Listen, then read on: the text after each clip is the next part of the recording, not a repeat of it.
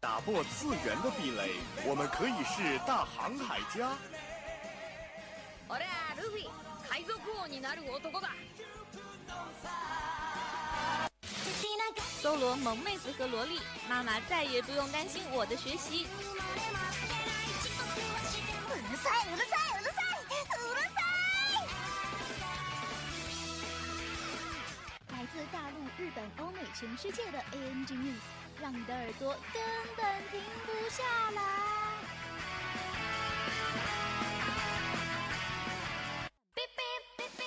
新番旧话，同人 online，只有你想不到，没有你得不到。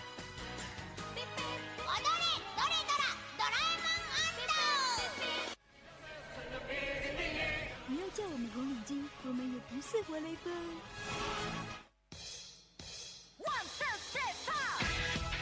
因为一切精彩尽在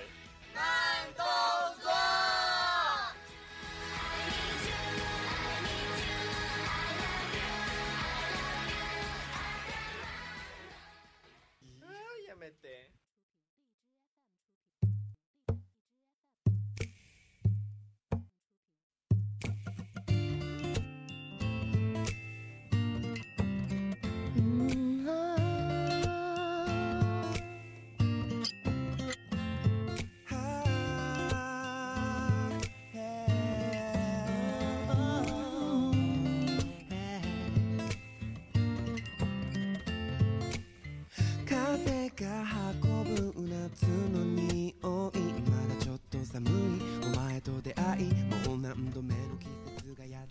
ってきた Hello，各位听众，欢迎在周五的晚上继续收听 FM 九十五点二浙江师范大学校园之声。那么这一节又到了慢动作的时间了，我是主播乐天。ついてこいよ星空へと続く16号一番光ること座の星お前みたいに輝いている瞬いてこぼれる涙星那么不知不觉之间啊，七月番的霸权争夺呢，也是随着开学季的到来落下了帷幕。Recreators 的故事呢，在米特拉的笔下迎来了最终的结局， 而 Fate 系列新作 Fate Prographer 也在天草四郎的洗礼咏唱声中暂告一个段落。反观隔壁即将到达战场的十月番里面啊，有好久不见的药王，也有终于归来的乌马路，可以说已经是硝烟四起。那么不妨让我们一起来期待一下即将到来的这个十月份吧。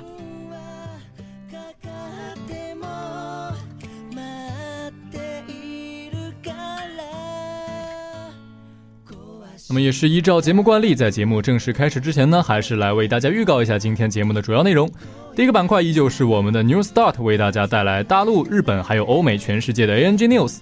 以及今天的动漫主打将会为大家带来一部近期的话题作，改编自大金良时同名漫画的动画电影《神之行》，以及最后的给你好玩板块，我们将会为大家盘点那些曾经为你们带来过欢乐与感动的金阿姨动漫。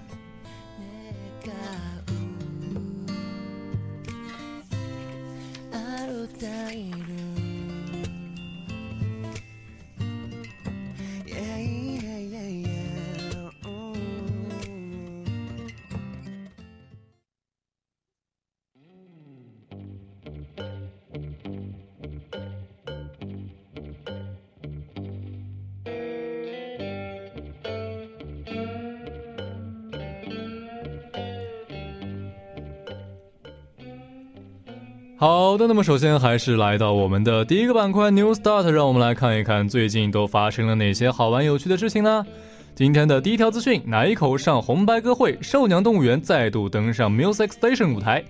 那么在九月十八号，在 Music Station 超 Fest 二零一七的节目当中，兽娘动物园的声优们又是再度登上了 Music Station 的舞台，并且呢再次演唱了加帕里园歌，欢迎来到加帕里公园。而且啊，这一次的演唱阵容呢和第一次有所不同，增加了小包、水獭和长尾虎猫，而我们的企鹅偶像 PPP 则是少了一人。第二次的演出呢，要比第一次在 Music Station 上的演出更加的稳定，也更加的自如。现在啊，也是有越来越多的观众在奶啊说，这个兽娘动物园今年怕不是要登上红白歌会哟。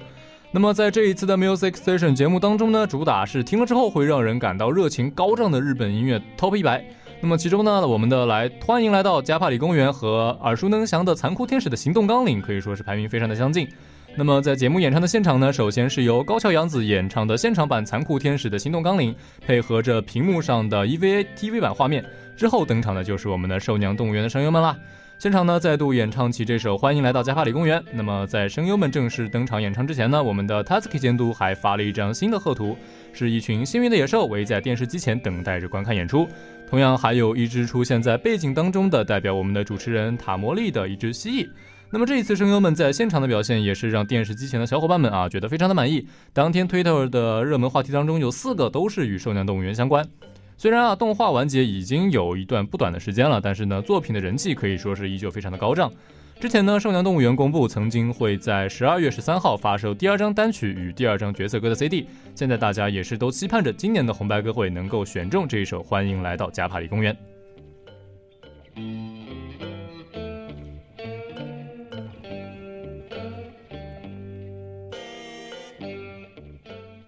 今天的第二条资讯是关于啊奇木南雄的灾难，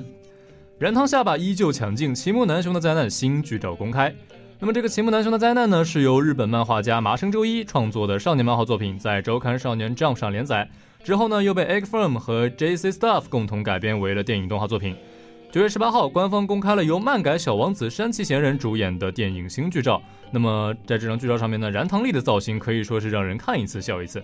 先给大家科普一下，这个燃汤丽呢是齐木南雄的同班同学，同时也是啊齐木同学的天敌，被他称为是一个恐怖的男人。为什么呢？因为虽然他脑子不太好用，但是运动神经却是非常的发达啊。不过这些都不是重点，最让大家印象深刻的就是他那一个啊长得跟屁股一样的下巴。那么在真人电影当中呢，曾经出演过《赤木四十八瀑布》《殉情未遂》《血与骨》的新井浩文将负责饰演我们的燃汤同学。那么在这一次官方公布的新剧照当中呢燃堂啊，可以说是依旧十分的受欢迎。不过与以往不同的是啊，剧照中的燃堂呢，可以说是眼神涣散，一脸茫然啊，看来也是遇上了他自己的烦心事。那么这个剧照一出呢，网友们纷纷发表了类似啊屁股还原度好评，哇，怕不是燃堂真人哦之类的评论。那么这个电影《奇木南雄的灾难》将会在十月二十七号于日本上映，感兴趣的朋友们呢，也可以关注一下。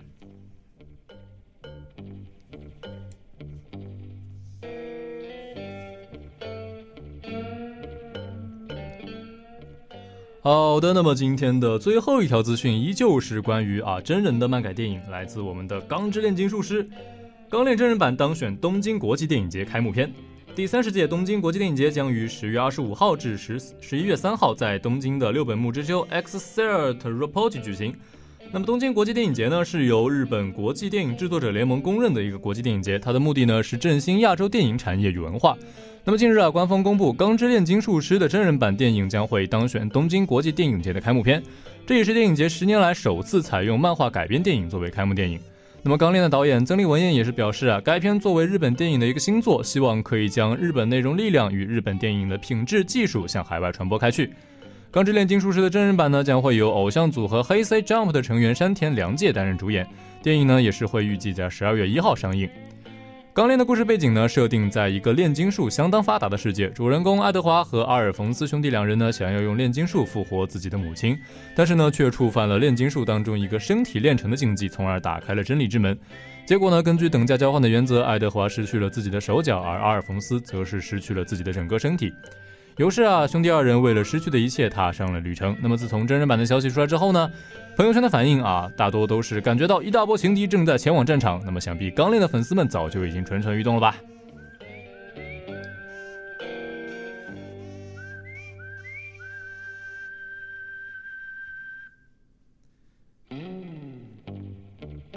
好的，那么以上三条就是我们今天 New Start 的三条全部资讯。那么在资讯的结尾，也是为大家带来一首出自《钢之炼金术师》FA 的 OP。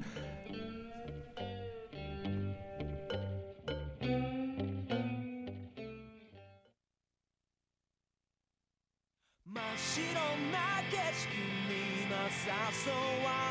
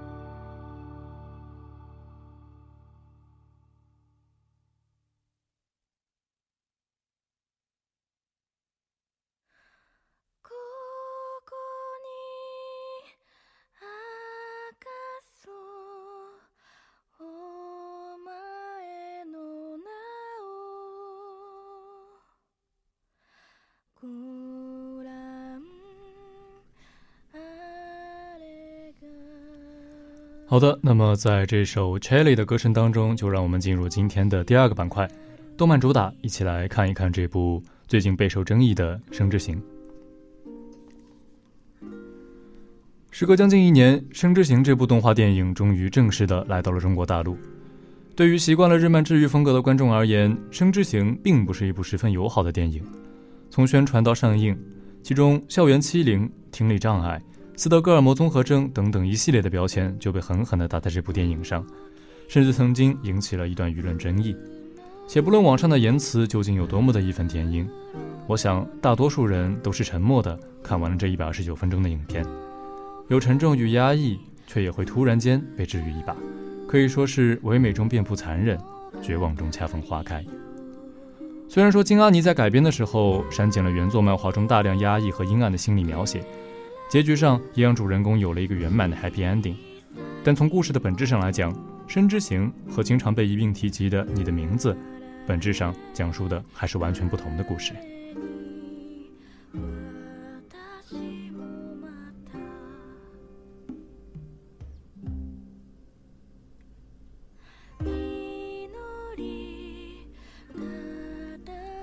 在故事的起点，这群孩子还是六年级的小学生。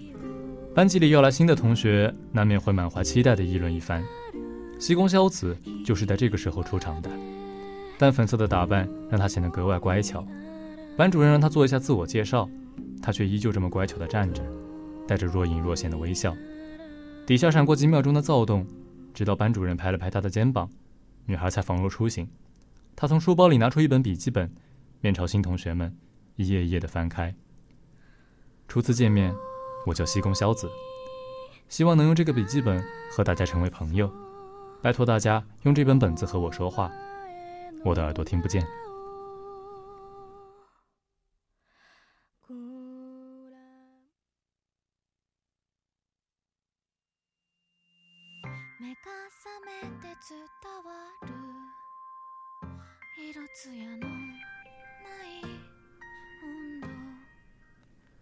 一个听不见声音的转校女孩，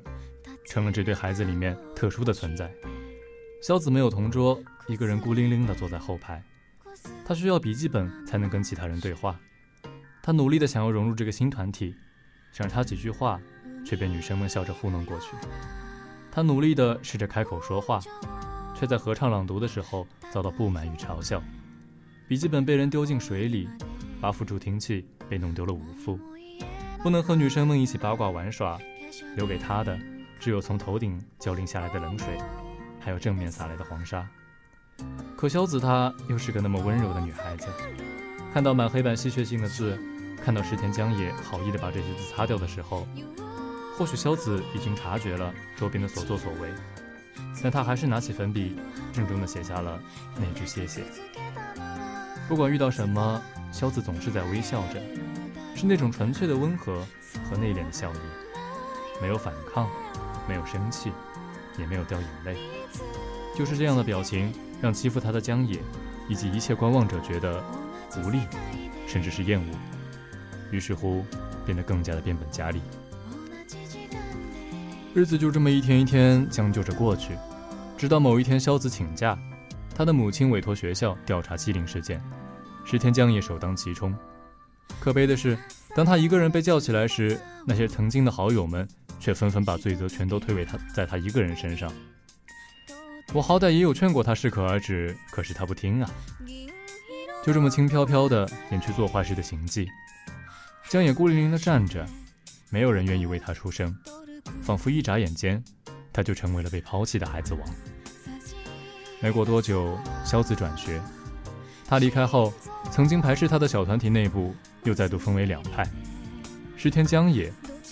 和孤立他的其他所有人。江野的头上也被泼上冷水，他的作业本也被丢进水里，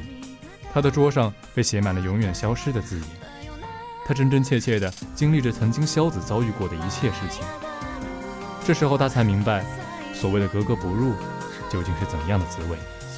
可是，再也没有人会在放学后无声而用力地。为他擦去满桌子恶毒不堪的话语了。江野就这么一个人度过了之后的五年，从小学到初中，再到高中，只要身边还有一个认识他的人，他们随意的说几句话，就可以把他推进深渊。毕竟谁也不想和一个有过污点的人在一起。在江野十几年的生命中，有将近三分之一的时间，他都沉浸在痛苦里，因被孤立而沉默，因罪恶感而沉默。这浑浑噩噩的五年，江野拒绝世界上所有的其他人，他把自己封闭在一个空间里，旁人的声音是那么的遥远而陌生，旁人的眼神又是那么的让人心生恐惧。他想过死亡，于是把漫画和旧衣服全部卖掉，把房间打扫得一干二净，把打工赚来的钱通通从银行里取出来，把一百七十万日元放在妈妈的床头，还清债务。然后他站到了大桥的围栏上。张开了手臂，闭上眼睛的那一刹那，他隐隐听见烟花绽放的声音。睁开眼，他看到一群孩子正聚在一起玩耍，他们笑得真是开心啊！自己有多久没有走心的笑过了呢？那个转学的女孩子，现在过得怎么样了呢？江野想，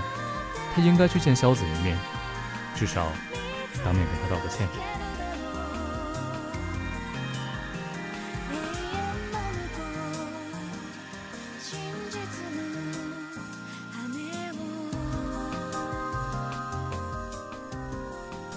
五年后的石田江野遇到五年后的西宫萧子，会是什么样呢？在认出彼此后，他们眼神中更多的是不可置信。这五年，江野保存着萧子那本被丢进水里而变得皱巴巴的笔记本，还学会了手语。他用这种方式怀念着那位曾经失聪的女孩。终于，在面对面的这一刻，两人得以交流。那，我说，我和你能做朋友吗？江野忐忑地用手语缓慢地说出这句话，说完，他看到萧子湿润的眼眸，反手给了自己一巴掌。江野懊恼自己的同时，也终于反应过来，原来小学的时候，萧子说的是这句话呀。朋友，对于江野而言，是多么遥远的词汇啊！在他的世界里，身边绝大多数人的脸上都贴上了一个大大的叉标签。他还能和别人成为朋友吗？江野一直质问着自己，摇摆不定。萧子说，每周二他都会在手语教室，也会去桥边喂鲤鱼。于是星期二就成了江野最纠结的日子，要不要去见他呢？要用什么样的理由才显得更加自然一点呢？见到了又要说些什么呢？可就是这样的烦恼，让他的生活渐渐变得真实起来。他慢慢的开始记住身边人的样子。也会在路上看到有人被欺负的时候，上前提出把自己的车借给他们。那天傍晚，他走回家，隔着一条马路看见有人朝他挥手，走近发现，早上他救下的小胖子正推着他的自行车，那辆被丢进水田里，找了好久才找回来的自行车。那一瞬间，江野被触动了，眼前这个叽叽喳喳说着不停、有着菠菜色居委会大妈发型的灵活的胖子，大概已经是自己的朋友了吧。永树会拉着他一起骑车上学，一起看电影，一起吃东西。他告诉江野，所谓的友情是超越语言和逻辑的存在。甚至跟着江野来到萧子的教室，胡搅蛮缠的让这两个人终于见面，狠狠的助攻了一把。我想和你成为朋友，这个请求，跨越五年，终于实现。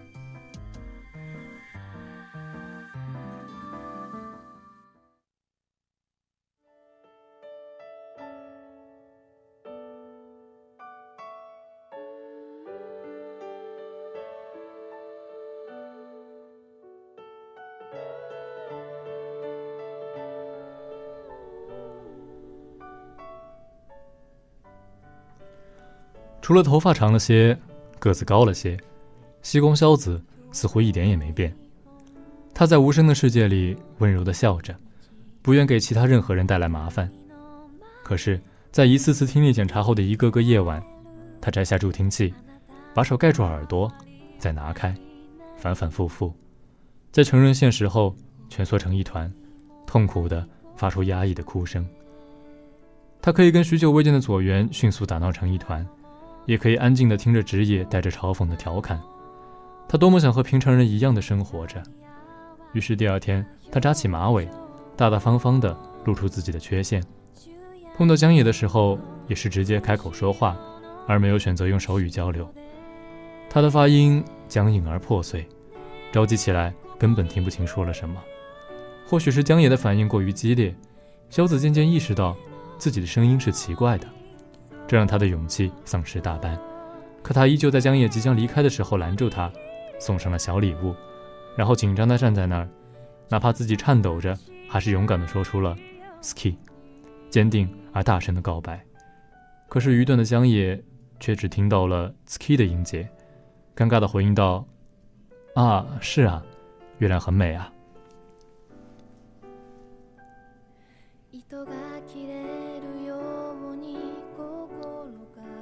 没能把自己心意传达出去的萧子觉得很挫败，躲了几天，却还是架不住出去玩的邀请。游乐园之行来了很多人，有节贤、永树，也有左原、直野、川井这些小学同学。明明还不是特别熟络，一群人却一副关系很好的样子，东逛西逛。对于江野和萧子而言，这是一个糟糕透顶的行程。在游乐场，江野遇到了曾经是铁哥们，后来排挤他的岛田。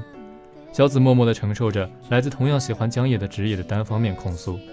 当年欺凌事件的相关者聚在一起，有怯懦的，有不愿承认的，有张扬的，又站在局外人的立场上，最后闹得不欢而散，一个接一个的离开，只留下江野强撑着笑意，问小子：“暑假去哪玩？”小子扯了扯嘴角，大概自己是个带来不幸的人吧，把江野的人际关系搞得乱七八糟。最疼爱自己的外婆离开了人世，最亲近的妹妹整天待在自己身边不去上学。这段时间里，他那么努力的想要去改变，去尝试融入这个世界，却依旧以失败告终。暑假里，江野和西宫家的人一起去烟花大会，那场烟花多美啊！默默开放，默默坠落，反反复复。轰一声响的时候，小紫似乎感知到声音的震动。就像他过去的生活，在有过小波澜之后，又归于平静。他的世界一片死寂。萧子支开身边的人，一步步走出喧闹的人群，一步步走上昏暗的高楼。他听不到身后桌子撞翻的声音，他听不到江野大声喊他名字的声音，他听不到江野拉住下坠的他的时候着急的让他抓住栏杆的声音。相持的那几秒显得格外的漫长。小紫在竞技中感到了没有被放弃的力量。江野他救下了小紫。那个疯狂的夜晚过后，萧子折了一只胳膊，江野坠楼，在医院昏迷不醒。大概在与死神擦肩的时候，他才更深刻的意识到，自己究竟想要什么，还有什么事情没有做，仿佛一下子就想通了很多事情。我还没有好好跟大家道歉，我想重新找回被我毁掉的东西。从明天开始，要更爱这个世界一点，不管是梦境相通，还是心意相连。从家里跑出来的萧子和从医院里溜出来的江野，在星空下的水门桥上互通心意，许下了要更好的活下去的约定。哎，不会再逃避让我厌恶的事情，我会好好直视大家的脸，我会好好倾听大家的声音，我还要好好的说一声对不起，还有谢谢你。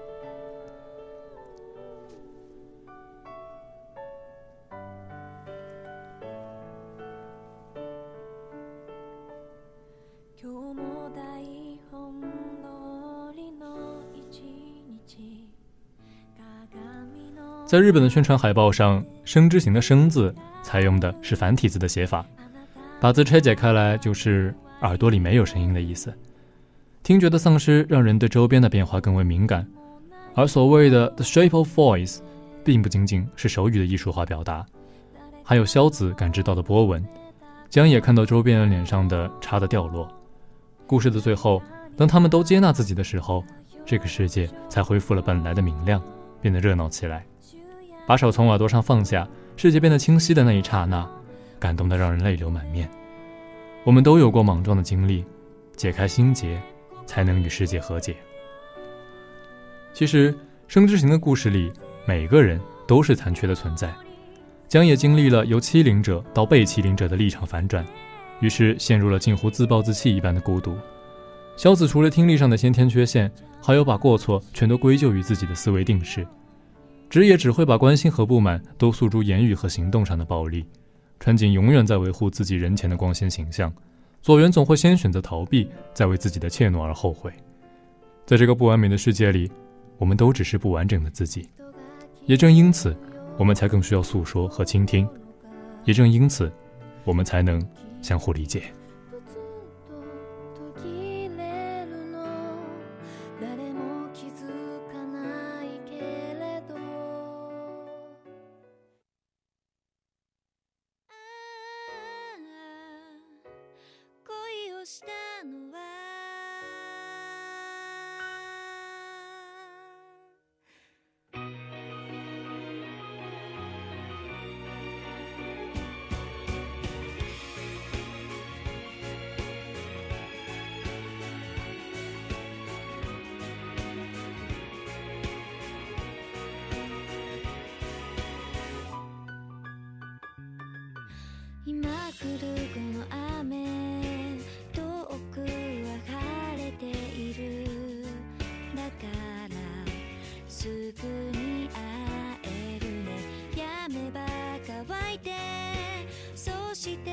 星が降るかなお願い一枚一枚増える色の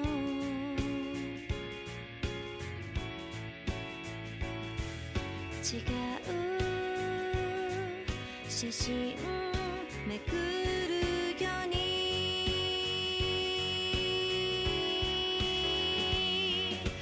to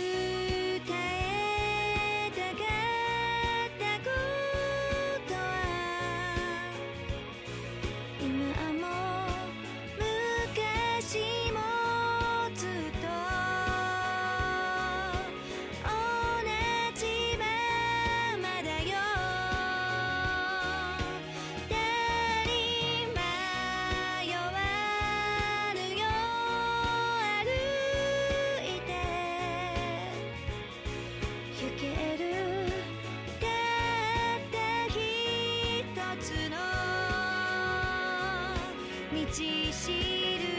べ」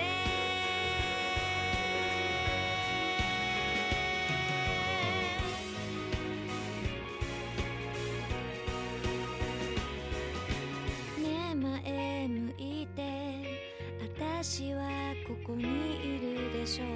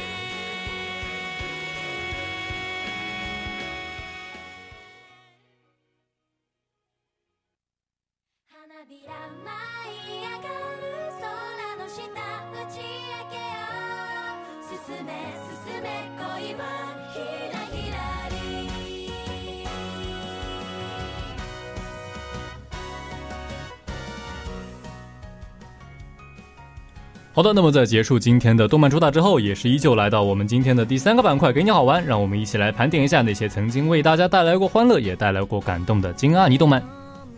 こう傾いてる背中君の視線窓の生之行呢，作为京都动画当中第一部被引进国内大陆的电影，在专业奖项上呢也是备受肯定。 金阿尼呢，其实在开始制作独立动画之后呢，也是以擅长推出啊轻松搞笑的日常番而闻名二次元。那么作品的故事背景呢，大多数都是我们的现实世界。它的特点呢是制作精良，人设唯美啊，特别是那一群可以相互解锁 iPhone 探的妹子们，也是被称为京都动画之眼。那么在金阿尼的画风和情感线呢，也是常常给我们带来一些出人意料的感动。那么今天的给你好玩，就让我们一起来盘点一下金阿尼的那几部有名的作品。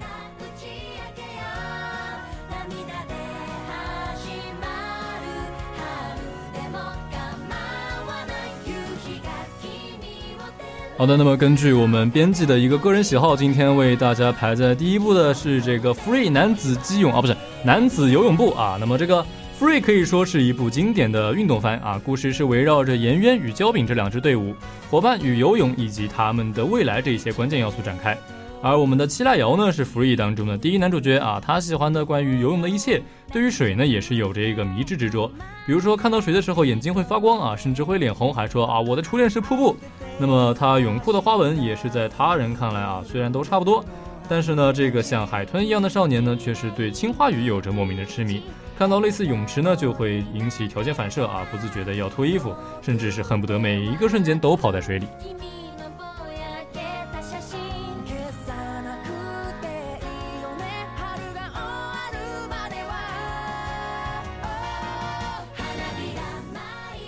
接下来为大家带来的第二部作品是这部《境界的彼方》。刚刚也提到啊，金阿尼呢一直是以日常系的作品而闻名的，但是这部《境界的彼方》呢可以说是整体带有一个非常魔幻的色彩。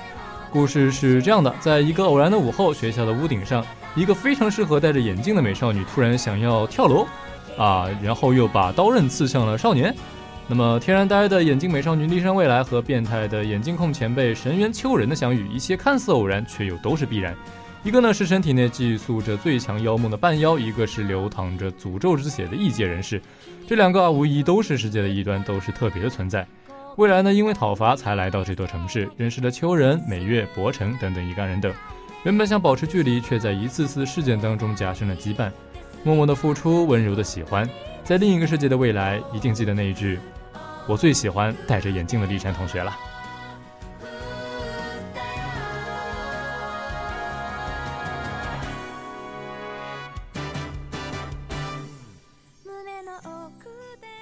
好的，那么接下来要为大家推荐的金安一动画是可以说是非常经典的一部番剧吧，叫做《冰果》。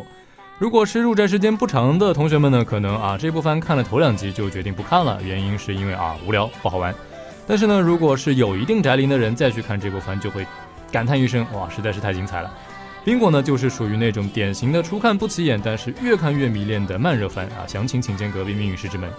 故事呢可以说并不复杂，它讲述了一个名为古典文学部的高中社团的故事。主人公折木奉太郎虽然每天都身处于玫瑰色的校园氛围当中，但自己呢却是一个格格不入的灰色节能主义者。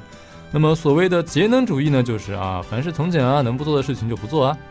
他呢不愿意参加任何社团，对别人的事情也完全不关心，自己呢也是没有干劲，没有活力，大多数的时候呢都是一副没有睡醒的样子。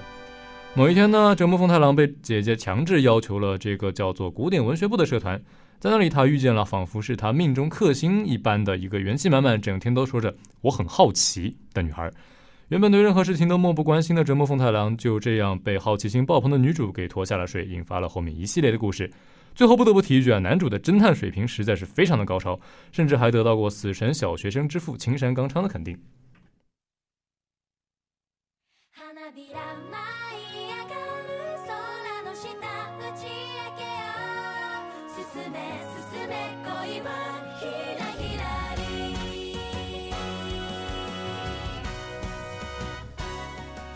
好，那么今天为大家推荐的最后一部番剧就是这部《小林家的龙女仆》。哎，为什么又是你啊？那么，《小林家的龙女仆》是一个人类与龙族的故事。当然呢，这是一条龙自告奋勇呃要到人类的世界当女仆的故事。啊，可能听起来会感觉不太好理解。那么，这个事情其实是这样的：某一天，程序员小林提着酒瓶啊，醉醺醺的走进了深山老林，误打误撞的救了一条龙，还莫名其妙的跟这条龙达成了一个九二共识。从此呢，我们的小林同志他的生活就进入了另一个完全不同的画风。他的身边呢有史上最强的女仆托尔，还有医疗兵杀手康纳、宅男法夫纳，还有世界级的卢卡。那么每天混在龙堆里过日子，还要时刻提防致命料理龙尾巴肉的出现。哎，不得不佩服他强大的心脏。不过时不时的犯迷糊也可以说是非常的可爱啊，动不动的就毁灭世界也是非常的刺激啊。这部分大概啊，怎么说呢？是靠着表情包来提高自己的宣传力度啊，包括像什么恶龙咆哮啊，还有 ra 的一声瞬间清空血槽的能力。